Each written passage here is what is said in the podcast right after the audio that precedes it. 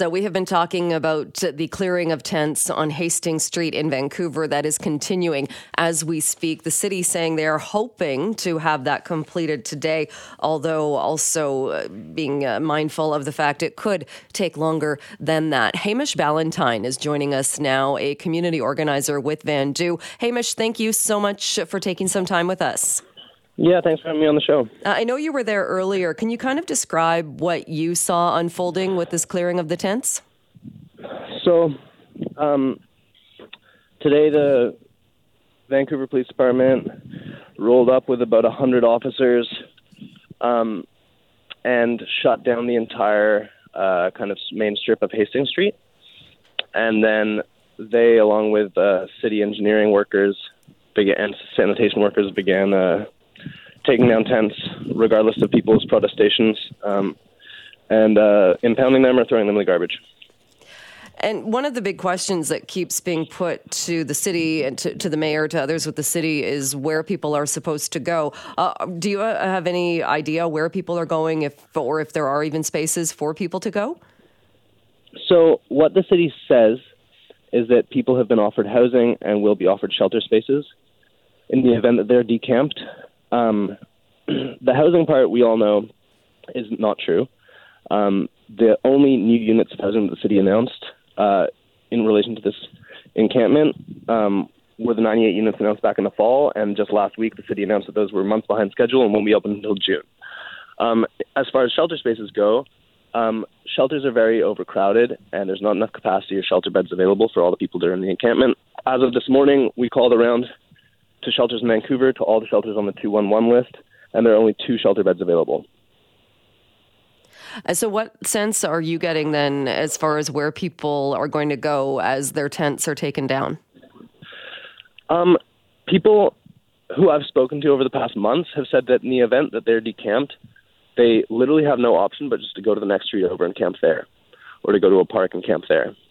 The only thing that will change as a result of this decampment is that all the people who were camped together with some kind of community and some kind of safety, some kind of ability to keep eyes on their neighbors, are now going to be blasted across Vancouver and forced to camp alone and hide, which is going to like vastly increase their risk of of uh, the danger to their lives of camping um, and being unhoused. Uh, you mentioned the word safety. That was also something that was talked about and certainly asked about earlier today. And uh, the police chief talked about uh, not only uh, safety of officers, saying that some officers had been attacked, but that people living in the tents on East Hastings, there have been a, a large number of assaults, of attacks, and that people in those tents themselves are not safe. Uh, how do you respond to that? It just seems curious to me that. Um, if the city was concerned about the safety of people living in tents, they would choose to force them out of the only shelters available to them. Um, evidently, that's just some rhetoric, and really, the safety of people who are living unhoused in the city is not the priority at all. It's just like we saw with all of the discussion about fire risk. Um, you know, this is st- still the, the justification that's given for why people are being decamped, is because of the risk to their lives from fire when people are living in tents. Um, and what we see is that most of these fires happen in SROs, not in tents, and then are blamed on people living in tents. People in tents are continually scapegoated for problems that have existed in the city for a long time. Uh, but have there not been fires started in propane tanks and issues with fires in tents? There have been issues with fires in tents, and the thing about that is that for months, Vandu ran a program um, where we provided fire training and fire extinguishers to people who were living in tents so that they, in the event of a fire, could immediately extinguish that on site um, and keep their neighbors safe. Um, this is much faster and more effective than someone who maybe doesn't have a phone who's living in a tent trying to get in touch with the fire department, who takes several minutes to arrive when people are trained and they have fire extinguishers in their tents, they can put them out immediately. Um, lots of fires were put out this way through the fall, and then the city slashed all of the funding to that program, and now we have no way to get fire extinguishers to people or provide them with fire training. Right. I would I would think though that we can all agree that that I, I, get what you're saying and that having that as a as a way to respond to a fire uh, is is better than not. But it's still not ideal that people are living in a situation where their home could catch fire and they're going to have to extinguish it. Yeah. So it's just a form of harm reduction because the harm is caused by the housing crisis and the city, the province, the federal government failing to provide any adequate housing options for people that are living unhoused. And so, as long as people are forced to live in tents, um, they might as well have a way to keep each other safe. And the city even took away that. Uh, when we see what's happening there today as well, like you said, this is going to mean uh, people will simply move a street over or find somewhere else to camp. Uh, have have are there scenarios where people are keeping their tents today, or are the tents being removed and thrown out? Um, some people will be able to keep what they can make, what they can get on wheels. This is the language that the cops in the city use. Is um, they need to be able to get everything on wheels, so on a trolley or a shopping cart, and be able to move it.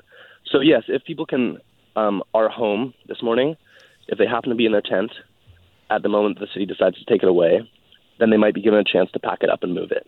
Um, but the reality is, many people will come back to find that their tents are gone, that the homes they've relied on for months have been thrown in the garbage or impounded, and it's a very difficult process, if not impossible, to get those tents back once they've been impounded. And uh, Hamish, I don't mean this to sound like a, like a, a, very naive question, but I am curious. When you say that people aren't home, are there people that are living in that encampment, living in those tents that are that are working, that are going to work and coming home at the end of the day? Yeah, absolutely. Everyone has to make money, so people go like they go and try to make some money somehow in order to afford food or they go to the bathroom, or they go to visit a friend or a family member. Um, and then, you know, it's it's dangerous for them to leave their homes because they don't know that if they they don't know if when they come back their home will still be there. Uh, how do you think this, or how do you see this playing out for the rest of the day? Um, I mean, the city has stated that they want to decamp uh, every tent on the block, and so I see uh, you know, roughly 140 people who are currently unhoused being made even more vulnerable and not knowing where they're going to end up. All right. And also, I, oh, sorry, yeah, go ahead. Sorry. I mean, um, I just hope that in the course of this decampment, the police don't choose to escalate what's already a very violent action of taking away people's homes and do more violence and arrest people um, and uh, cause more trauma. All right, Hamish, we'll have to leave it there for today. Appreciate your time, though. Thank you. Thank you. It's time to check in with Claire Newell. Good afternoon to you. Hi there, Jill. I'm guessing I feel a lot better than you do. You sound like you've got a bad cold. I, I, I, don't. I feel fine. I just my voice is taking its uh, sweet time coming back to full strength. So oh, yes, geez. I'm I'm not uh, infecting people or anything like that. I am fine. But yeah, I don't I don't sound 100, percent but that's okay. Well, uh, let me do some talking because let me tell you, there's a lot of travel news coming down the pipe since since even the stuff I sent you yesterday.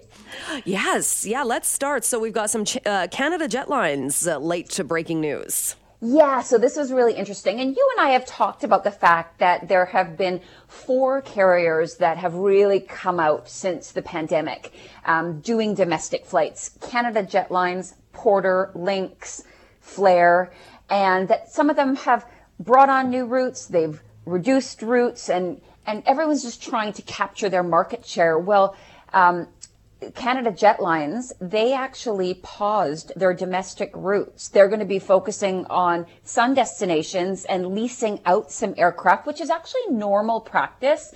Um, but they, in the in the whole scope of this, uh, the Canadian carrier, which launched in fall of 2022, a lot of people will remember them. There were some super cheap deals in the market between Vancouver and Toronto. Well, they've quietly suspended its twice weekly uh, return trips between Toronto and Vancouver, as well as Toronto and Calgary. They've said it's coming back, uh, but they had the opportunity to to lease some aircraft. And, you know, that, like I said, that's normal practice and it may make sense for them. It's kind of guaranteed revenue, guaranteed hours for the aircraft. So from a business perspective, it makes sense. Um, but the, supposedly these leases will be over by the fall and then they'll resume those domestic routes. But honestly, we'll wait and see. And I'll keep you posted on that, Jill. All right. And uh, some London airport news as well. Yeah. So I've been watching this like a hawk and, you know, my fingers are, and toes are crossed that this type of technology will land here in Vancouver soon. Um, but London City Airport has just introduced new CT scanners. Uh, basically, what these CT scanners do is that they allow uh, anyone going through London City Airport now to drop the ban on liquids over 100 mils, which has always been a bit of a nuisance. It's been going on for like a decades now. Um, but passengers can now bring up to two liters of liquid on board with them, and they no longer will need to remove liquids, laptops, other electronics at the security check. So this is the second airport in the UK to adopt these new scanners, and the British government has actually set a June 2024 deadline for most airports in the UK to actually use these new CT scanners. So I would love one day for more money to go into technology than into staff for as far as our security uh, here in Canada. It would be nice to uh, to have it uniform because I'm sure you notice this as well. That depending on the airport, uh, sometimes you have to take your shoes off. Sometimes they pay attention to the liquids. You can put it in your own plastic bag, or they're a real stickler and you have to put it in their plastic bag. It doesn't seem like everyone's on the same page. No, and that is the absolute key in the messaging here. While, you know, London City Airport and another little airport in the UK is doing this, the vast majority aren't yet. They're kind of test airports. So pack all of your your 100 mil little tiny containers into one clear zip top one liter bag, so about the size of a medium freezer bag. Uh, anytime you're traveling, just to be safe. Otherwise, you risk the stuff being confiscated. All right. Uh, interesting, interesting things happening there. Let's talk about loyalty programs and uh, some good news if you were worried about your points expiring. Yeah, so this is good news. Um, Air Canada, throughout the pandemic, they kept pushing back their expiry dates. So they've done it again. So Air Canada's Aeroplan loyalty program, they've pushed back the date that unused points are going to expire. And this time, not until next year, September 30th of 2024. So that means between now and that date, any points that would have expired, they won't. But as of September 30th, 2024, the program's normal expiration policy will once again apply. And what that means is that points are going to expire if an eligible transaction has not been completed prior, prior to this date. So just to give you an idea, you know, people think that you have to actually buy uh, or travel with Air Canada, like via trip or another Star Alliance airline. Not the case. You can actually, like a simple cup of coffee at one of Aeroplan's highest profile partnerships, which is Starbucks, will do the trick. So just make sure if you haven't gone in and used your points, um, that you maybe redeem maybe for a Starbucks. All right, that's uh, good to keep that in mind. All right, what else is happening? We're seeing more and more people coming back to traveling. The numbers are at least showing some increases in traffic. Yeah, I've been looking at um, IATA, which is the International Air Transport Association. Their reports, um, kind of a bit delayed, but they're reporting continued strong growth in air travel demand. And this is based on its February 2023 traffic results. Like I say, it's, it's delayed, but the total traffic in February of this year rose 55.5% compared to last February. And globally, traffic is now at almost 85% of February 2019 levels, so pre-pandemic. So we're getting there. There's still certain destinations worldwide that you know, have been really slow to open and there's not a lot of traffic to those destinations yet, but it's really getting getting there. The demand is just so high and that's why the prices are so so crazy. Right, because we're not uh, not seeing a huge decrease when uh, looking no. at those prices as well. Um, what about uh, as well Canada, or how how Canada is kind of faring when it goes to the the getting back to travel? You know, it's it's it's getting there. It's still behind. So um, tourism spending in Canada, it did continue to grow last year, obviously, but it still remained well below pre-pandemic levels. And Stats Canada is reporting this. So for the full year, tourism spending increased 45% to four, well, to $74.38 billion. as domestic and international travel bounced back um, once the COVID restrictions lifted. But that figure still sits more than a fifth below 2019 tourism spending levels, which neared 95 billion. Hmm. So still, a, still some ways to go. And I think that, you know, every, every month we'll start to, to see things rebound more. And we're coming up to the, the summer months. And in Canada, that's really high season for, for our tourism industry. All right. We don't often talk about April being Autism Awareness Month as something to do with travel, but this is a really cool program that one of the resorts is doing.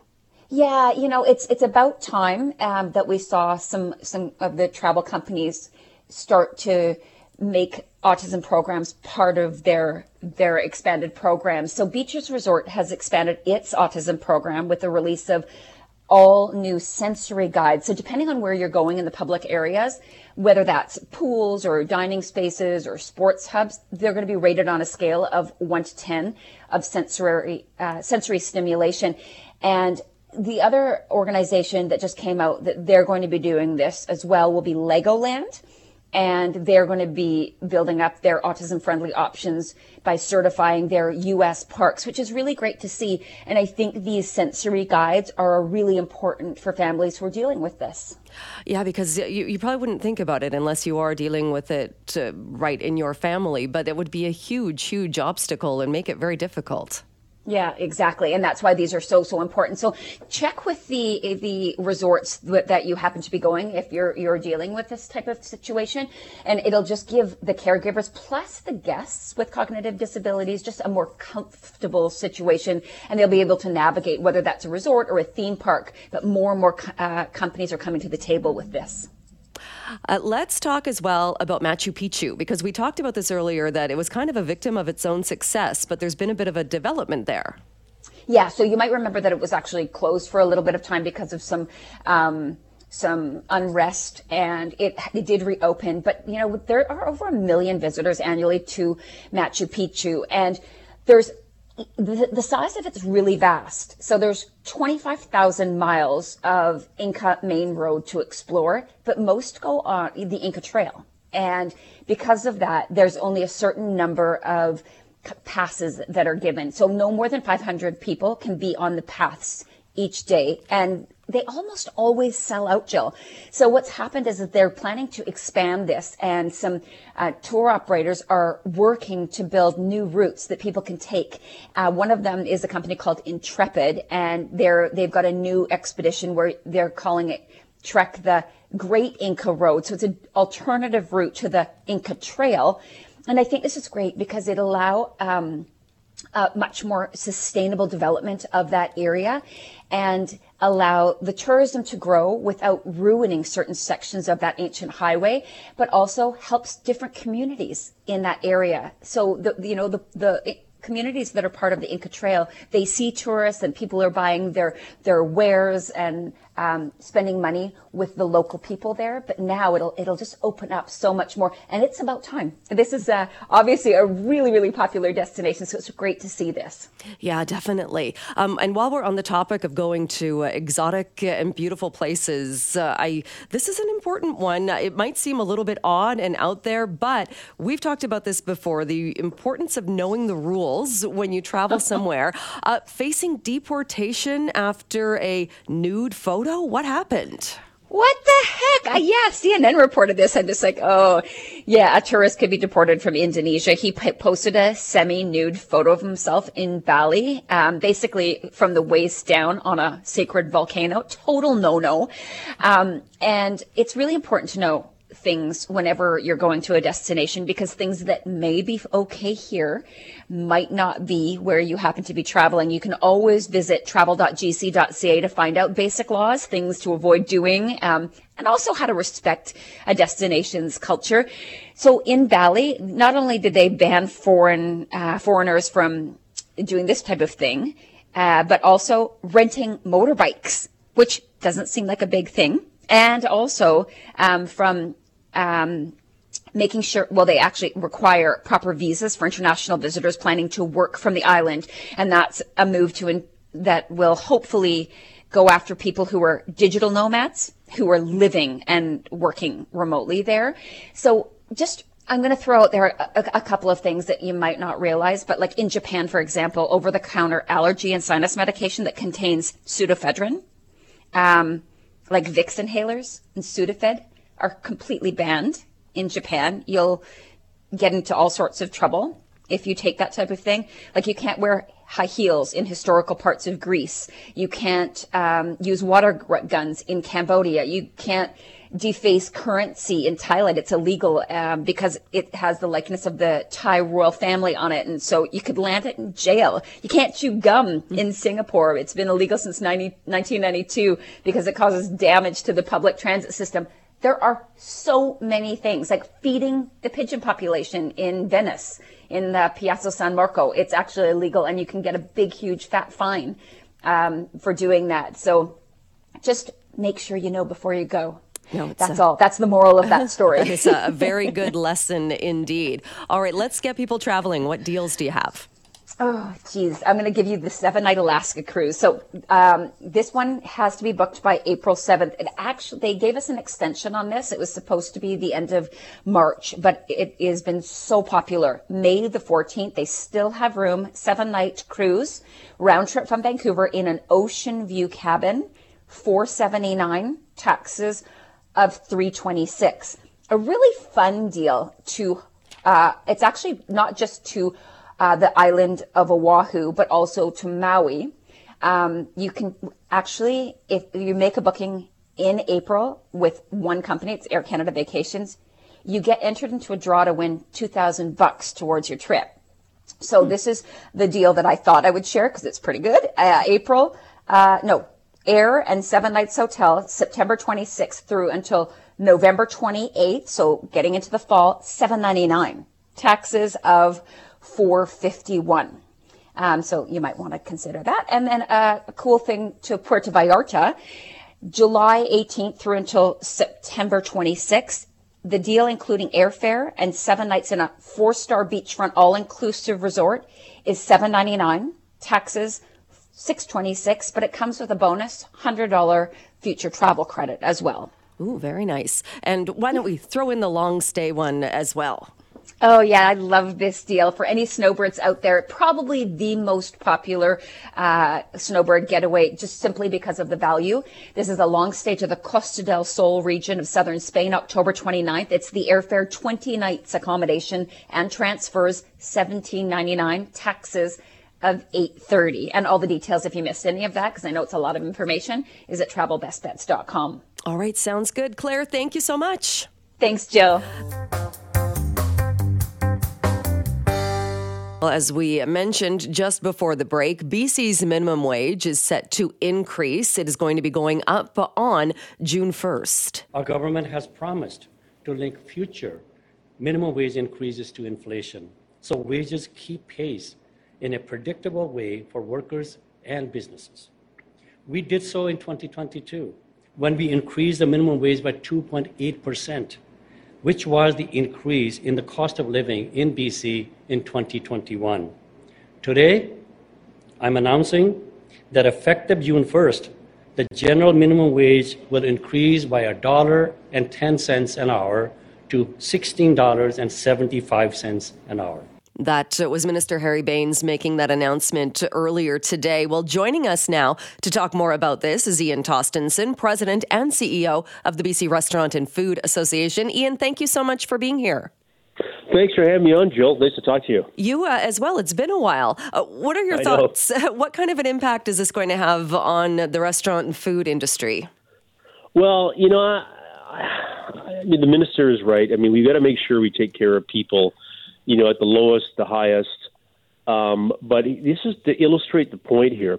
If you had a million dollar restaurant, which would be a you know small restaurant, small mom and pop restaurant, and typically your labor cost is thirty percent of that million dollars, so your your labor cost should be around three hundred thousand dollars, and um, so if you increase that by you know close to seven percent, you're adding twenty one thousand dollars to the cost of that business, and the question then becomes for the business owner how do they deal with that? You know, how do you keep putting your prices up? Um, do you decrease your costs? and and that's the dilemma that everybody's going to find themselves in. We suggested to uh, Minister Bains uh, to go three percent, particularly with the effect uh, in our sector, which um, you know a lot of people, the people that make actually minimum wage in our sector are are, uh, are typically the servers. Um, but the servers also get compensated through tips, and you know servers can do very well through the tip, the, the whole tip mechanism. But uh, nevertheless, when we spoke to him this morning, he they, they felt really strong with the 6.9. So we're going to have to find a way. I mean, we're in a labor shortage. Uh, we need workers, and um, but it, it, it's a it's a big hit. I mean, it's I haven't heard anybody go, oh, we can deal with that. Everybody's going to go, oh. Um, so you're to probably see a combination of rise, some some price um, some price increases. We did ask the government if they could um, hold off for six months to give us time to adjust their menus and stuff, but they didn't want to do that. And um, and then you look at a whole bunch of efficiencies. Like, do you do you stay open as many hours as you are? Do you simplify your menu? Do you use technology? You know, we talked about robot robots in the, in the past. You know, some some uh, you know sushi restaurants are using technology or order kiosks. So that's just a typical result of business trying to deal with that. They want to uh, keep their businesses open and make a you know a small profit as they do in restaurants because they want to keep hiring people because people are our greatest asset. But this this is going to put a lot of cost pressure on us for sure. Uh, you mentioned uh, technology as one of the the questions there, or if that's going to see a, a change. Do you think that that we'll see a bit uh, of a, of a shift as well, in that there will always be restaurants where people go for the experience, and it is the experience of whether it's fine dining or or the service, and that's part of why you go there. But then there are also places where, sure, you could have someone bring you your food, or like you said, you could have a robot bring your food, or you could order it and do more of kind of the London pub style where you order at the counter and it's brought to yeah. you. Do you think we're going to see more of a shift like that, especially for places where it's not really the experience that you're going for? Absolutely, and, you're right. There's a differentiation between that experience when you sit down and be served, and and you tip and you feel great, and you don't really care too much about the price, versus uh, the quick and fast, you know, quick service restaurant environment where it's really about how quick you can order, how quick you can get your food, and um, and I actually went to a restaurant that had a robot, and it was quite novel. But it was it, but it was it was a sushi restaurant uh, that was kind of a quick service type sushi restaurant. It was kind of fun. I didn't really need to see a server, or we didn't see a server. So you're, you're going to see a lot of different mixes coming up in the in the for sure in, in the industry to deal with this. Uh, we've have we shifted away as well because when you mentioned tips, and certainly there are some places where anyone that's if you've worked in the service industry, you know that t- tips are huge in some places, yeah. and there's kind of a scale on on on where tipping kind of plays a role. Uh, d- are, have we shifted away though that the minimum wage is no longer tied to if you're say a liquor primary license yeah. or you're working in an establishment like that? Yeah, it used to be that there was a wage differential between liquor servers and regular servers. And in fact, uh, liquor servers, kind of interesting history. Liquor servers uh, would make less because they make way more in tips. I mean, we, we did a survey in Victoria and uh, about a month ago, and we're seeing, you know, in a busy restaurant, a server easily making eighty-five or ninety thousand dollars a year uh, as a server. So anybody wants to get into the service business, we're hiring. But um, what the government saw, and it was it, that that a lot of the and there's some stats out that came out today. A lot of the minimum wage earners happen to be women in the service industry, and it was sort of like, why are we doing this? Why are we paying a different wage uh, primarily to a majority of women that are servers, even though they get wages? And so they changed that, and I think that was a, that was that was good. I mean, I think it was a little bit sort of skewed the wrong way. So. Um, they're not interested. There used to be years ago.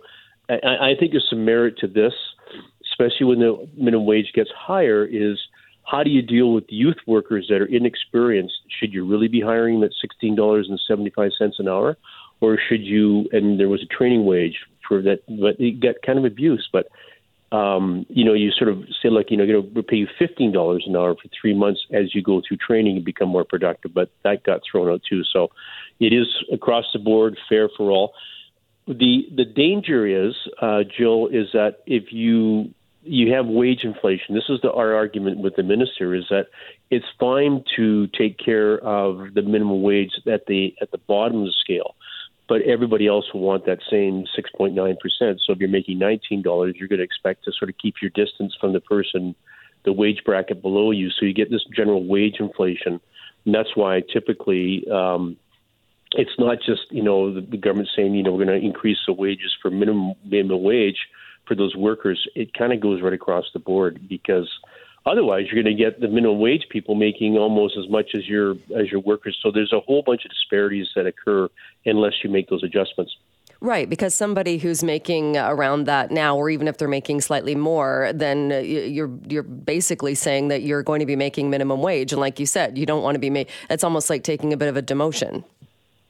Yeah, it is for sure. You know, you work hard, all of a sudden, you know, the newbie Jill comes on and she's making as much as you are, and you go, hang on a second, there should be a little bit of a differential and more experience. So, yeah, so that's why the the effect is just not taking care of the bottom end. It, it flows through to the right right through to the whole in general, right through the whole wages in the, in that business.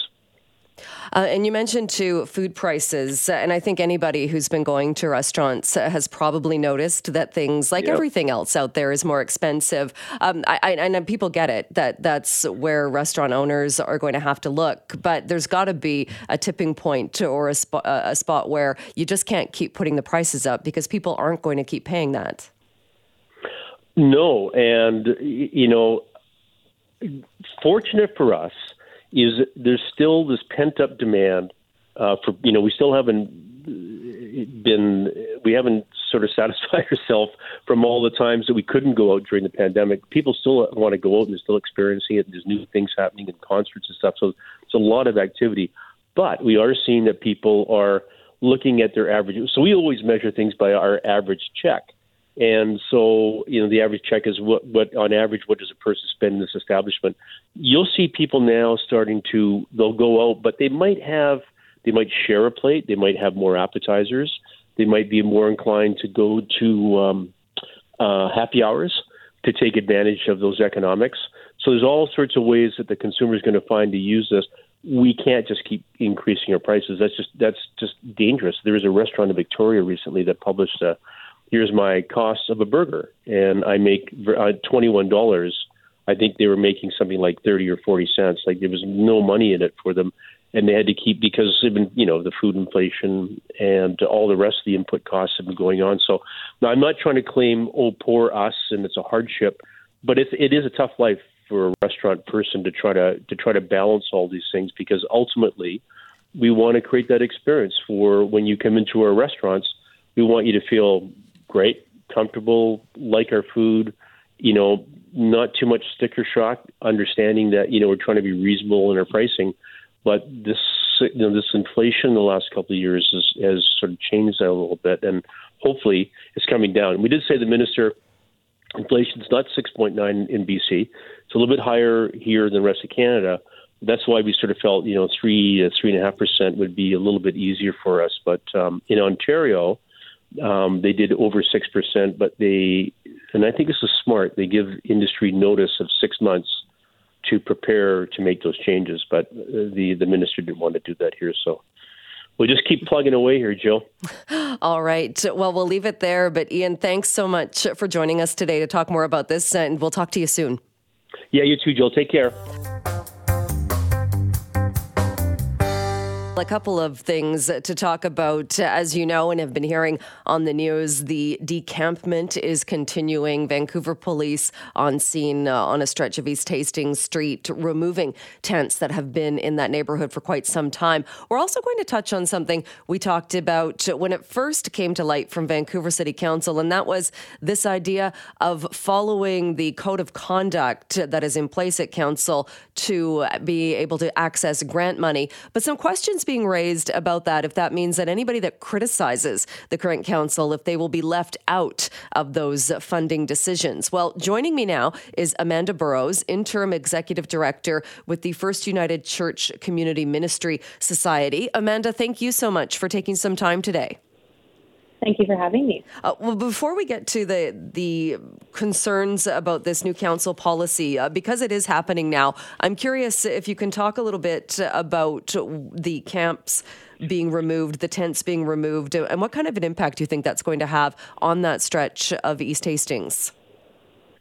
Well, the decampment that's happening right now is absolutely antithetical to what we want to do when we want to provide housing for people in the downtown east side. I mean, I'm actually at the UBCM conference right now where the hashtag is and the name of the conference is Housing BC Together. We're actually decamping um, housing in BC together. And I just really think that it goes against the values of compassion and dignity that so many of our new policy plans that have been dropped from levels of government are stating.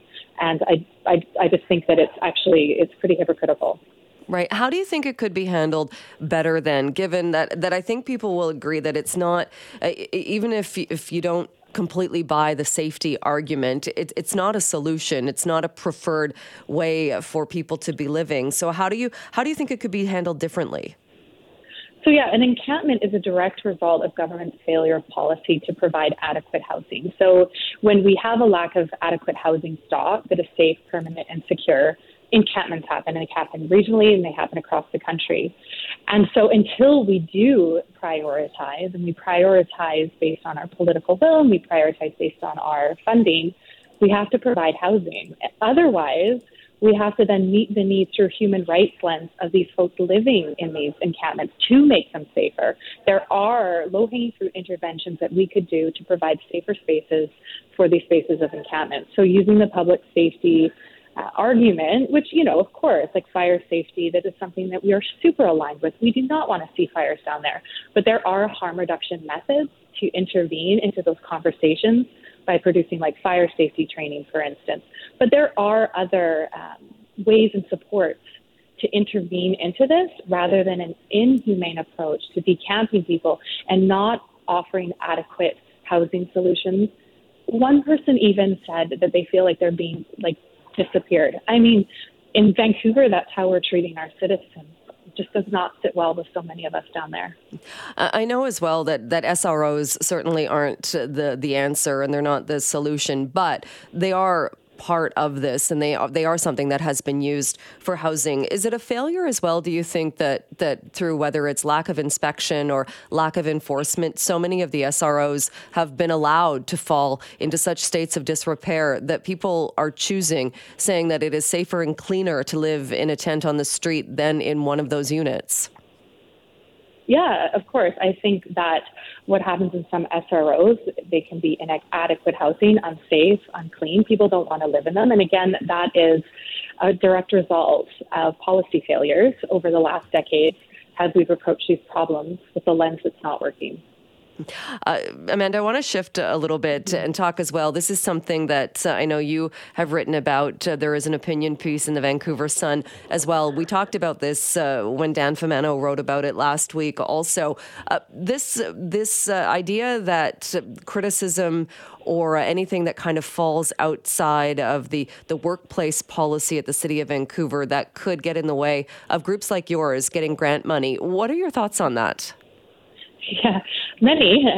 Um, I think criticism is respectful. I think living in a democracy such as we do allows a space and a place to have that type of dialogue to, you know, truth to power, um, check power, et cetera, and so forth. So being able to then come up as a nonprofit where we meet a need where other sectors such as government cannot, and to be able to call into question policy decisions like the one that we're seeing enacted today with the decampment is part of the work. It is part of the work. It is part of the service delivery.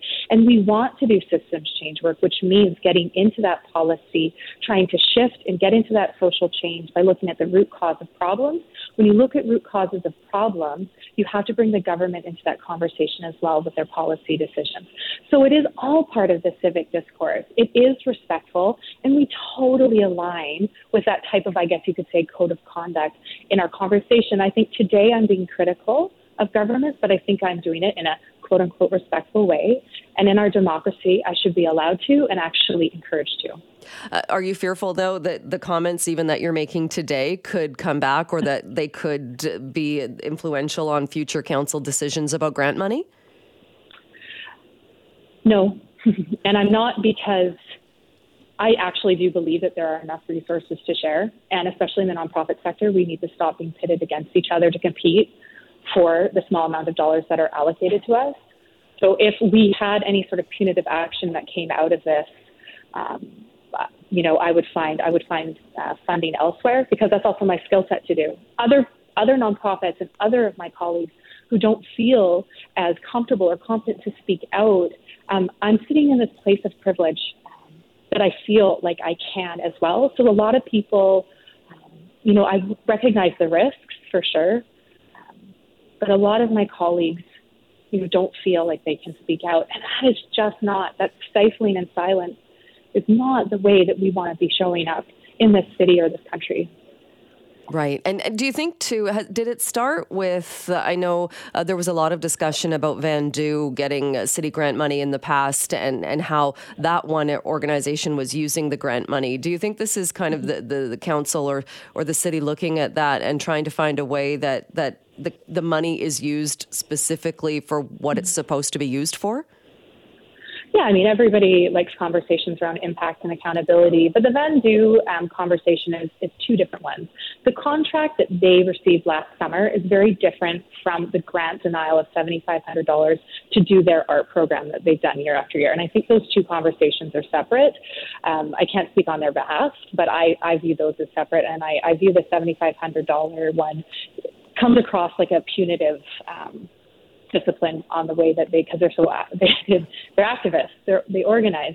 They're hypercritical as as they need to be. We need voices and stuff like that. So i do feel like that was a reaction but i can't speak into the contract one. I think those are two separate Right. Yeah, no, I, w- I would agree with you uh, on that uh, for sure. Uh, do you think this is going to, to be difficult, though? Like you said, there might be, while you're comfortable talking about this, there will likely be other groups that will look at this and think twice and maybe not be critical, and that is going to stifle some of those conversations. Well, and then, well, then this is what we always have to do when we're in positions of power and privilege we do have to open up this conversation so more people feel emboldened and empowered to do so as well. I, I do, admittedly, I'm at the UBCM Summit for Housing, surrounded by elected officials.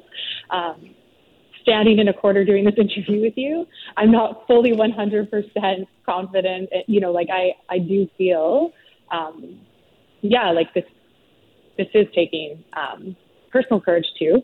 Um, yeah, well, I, I appreciate you uh, taking some time uh, from the conference. And you're right, there's a, a certain irony that uh, you were at this housing conference while all of this is happening in the city, uh, especially today. Amanda, I uh, won't take up any more of your time, but thank you so much for taking that time out of your day to chat with uh, the show. Appreciate it.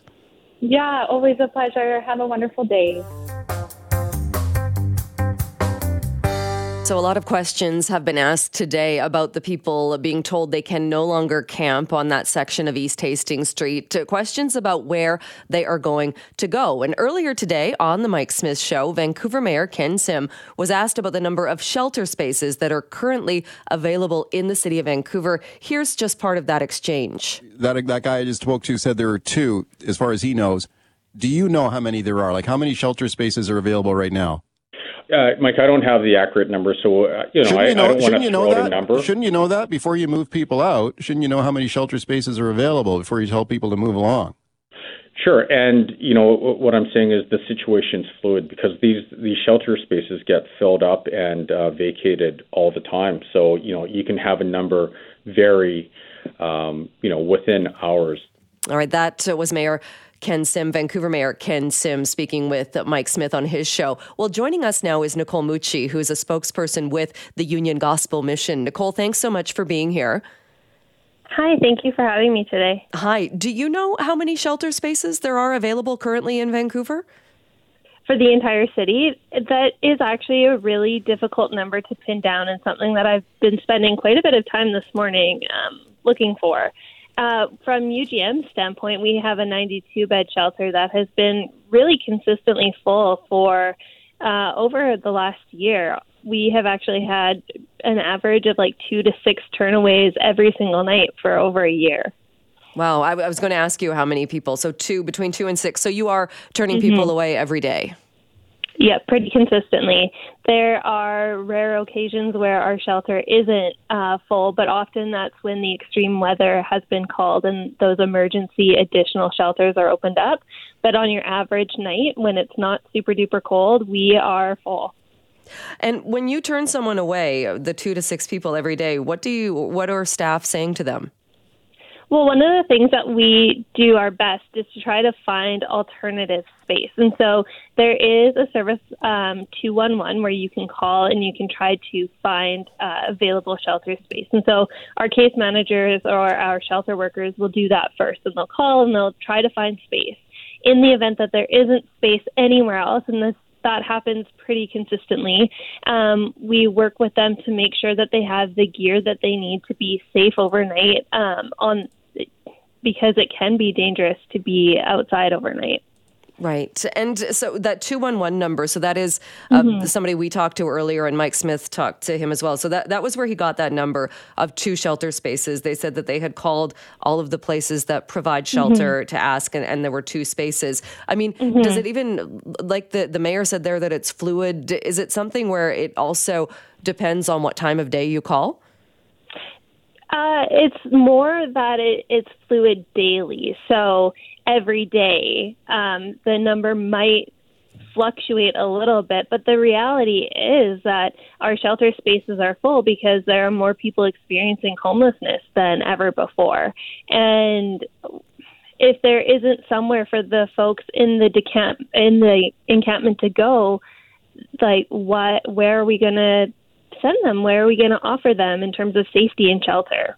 Right, and and when someone comes to UGM, how how does it work? As far as I, I, get what you're saying, you're turning people away, but when someone comes, do they stay a certain amount of time, or do they come every day hoping to get a bed, or how does that work?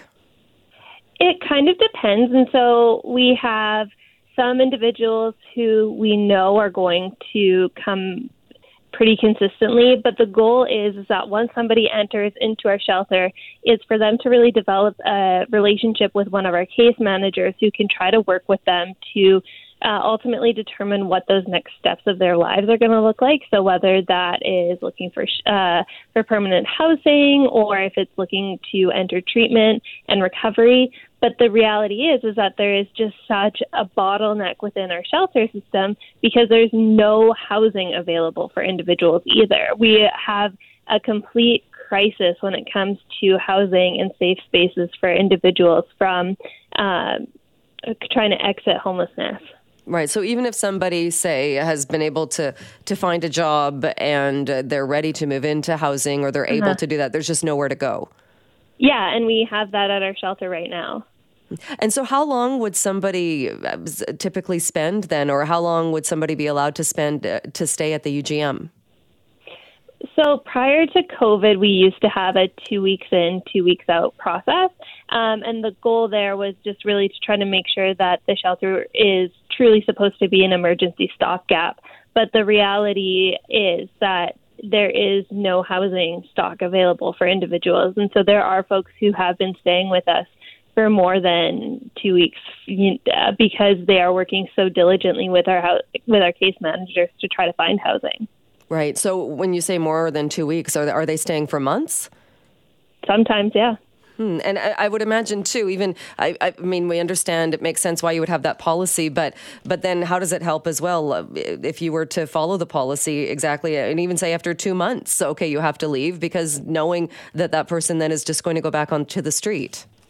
Well, and that's actually one of the reasons we stopped that policy is because we we recognized that it wasn't person centered. It wasn't really about trying to ensure that the individual um, at that point in their life and in their journey was actually being treated with the utmost dignity and compassion, and that's why we got rid of the policy. Uh, where do you see people going then? Uh, again, with this encampment being cleared, uh, the city and uh, first uh, emergency crews saying that it is going to be cleared because it's a safety hazard and that there are issues, even with the, the safety of people living in this encampment. Where do you anticipate or see the people that were living there going? It's a really good question because what's happening right now is it feels like the the folks down on Hastings are being told you we don't have a home for you yet, but you can't stay here. And so there's no clear answer on where folks are going to go and that might mean that tents might pop up in other places it, and we might see a cycle of this because really until there is true affirmative action being made in terms of uh, housing options and and more shelter spaces that actually accommodate individuals for where they're at in their life and their various needs because no person is the same then we aren't going to make any progress and folks are still going to be struggling with homelessness and they're still going to be feeling like they're forced to set a tent up somewhere because there is nowhere else all right, Nicole, we'll leave it there for today. But thank you so much. I appreciate you coming on the show and uh, bringing us that perspective from UGM. Thank you. Absolutely. Thank you so much. And this is the Downtown Van annual State of Downtown report. It just happens to be coming out the same day a lot is happening in downtown Vancouver. It takes a look at the highlights on how downtown Vancouver has fared during this past year, taking a look at things like economic recovery after almost an entire year without COVID related restrictions. Well, joining us to talk more about this is Jane Talbot, interim president and CEO of Downtown Van. Thank you so much for being with us. Oh, you're so welcome. We are going to talk about the 2023 State of the Downtown Report. It was just released earlier. Uh, Jane, before we do that, though, and I know this is a very changing uh, thing that's happening, but we have been talking a lot about the removal of tents on East Hastings Street, which is a part of downtown. I'm just curious if you've been following along or your thoughts on that. Um, it's happening right now, and it's a developing story, and we're learning about it as everyone else is. Um, what I can say, though, is that I fully expect the city and VPD has a thoughtful uh, response to this that's both sensible and sensitive. All right. Uh, yes, and, and, we'll be following uh, along more and uh, seeing what's happening with that as well. Uh, let's talk a little bit about the findings. Uh, as I mentioned, this is the state of downtown Vancouver and the 2023 edition, really looking at how the city has come out post or kind of at this point through the pandemic with restrictions lifted and people going back to whether it's back downtown for fun or for work. Uh, can you talk a little bit, if we start with offices and office vacancy, what kinds of trends? are you seeing as far as people coming back? So we have some good news in terms of office workers returning. Slowly but surely, we're seeing an increase in foot traffic from office workers downtown. And Vancouver and Montreal have more office workers returning than any other major Canadian downtown. So we're moving in the right direction there. And I found it interesting that uh, it found so the, the vacancy for, for offices, a bit of a change there. But when we're looking as well as people returning to the downtown core, I thought it was interesting that we're seeing a bump on Saturdays and, and a bit of a shift as to when people are coming downtown. Yeah, I thought that was interesting as well. And uh, I think it, it speaks to what a vibrant downtown Vancouver has to offer. And there's a lot going on on weekends. We know that enter- the entertainment industry is, is recovering well. We know that people are going to restaurants again. We know that people are shopping again. And we know that people do that uh, on weekends. So um, it's optimistic. And when you talk about people are shopping again and retail, I know this report also looks at the number of retail stores, and I'd seen the number. Uh, was it something? So it was 22 new retailers opening, but 33 retailers closing down. Of course, people have been paying attention to what's happening with Nordstrom. Are there concerns with the loss of retail in the downtown core? Well, I think what we've learned from the Nordstrom closing is that Vancouver can can support uh, a large scale retailer. So we know that the Nordstrom location downtown was outperforming any other location in Canada and was actually doing better than their flagship in the States.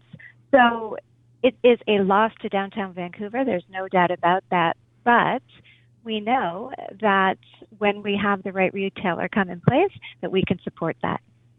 And uh, do you have any ideas on, on what that site might look like in the future, or is it too soon to know that? It's too soon to know that.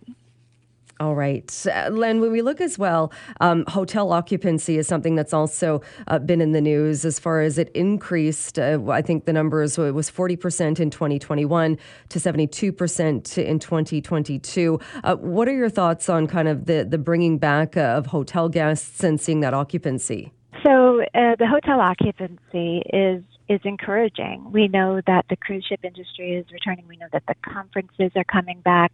And we know that people are traveling into downtown both for weekend visits and for longer stays. So it is encouraging, and we expect next year to be even better. And as far as the, the Granville Strip, certainly that's been in the news a lot lately as well. We know that there is a vision to kind of bring back some vibrancy to the Granville Entertainment District and, and to try and, and, and clean up that area as well. Uh, what does this report, or, or, looking at, at what's happening with the, the, the entertainment district, what does what is that showing us? So the Granville Entertainment District is top of mind, and we know that the city is moving forward with the Granville plan, and we're optimistic about that. We're going to be at those tables and in those conversations, and we're part of the solution on on the revitalization of Granville Street. We also know that work is happening around the nighttime economy, and we're looking to see how the Granville Entertainment District can become a 24-hour economy.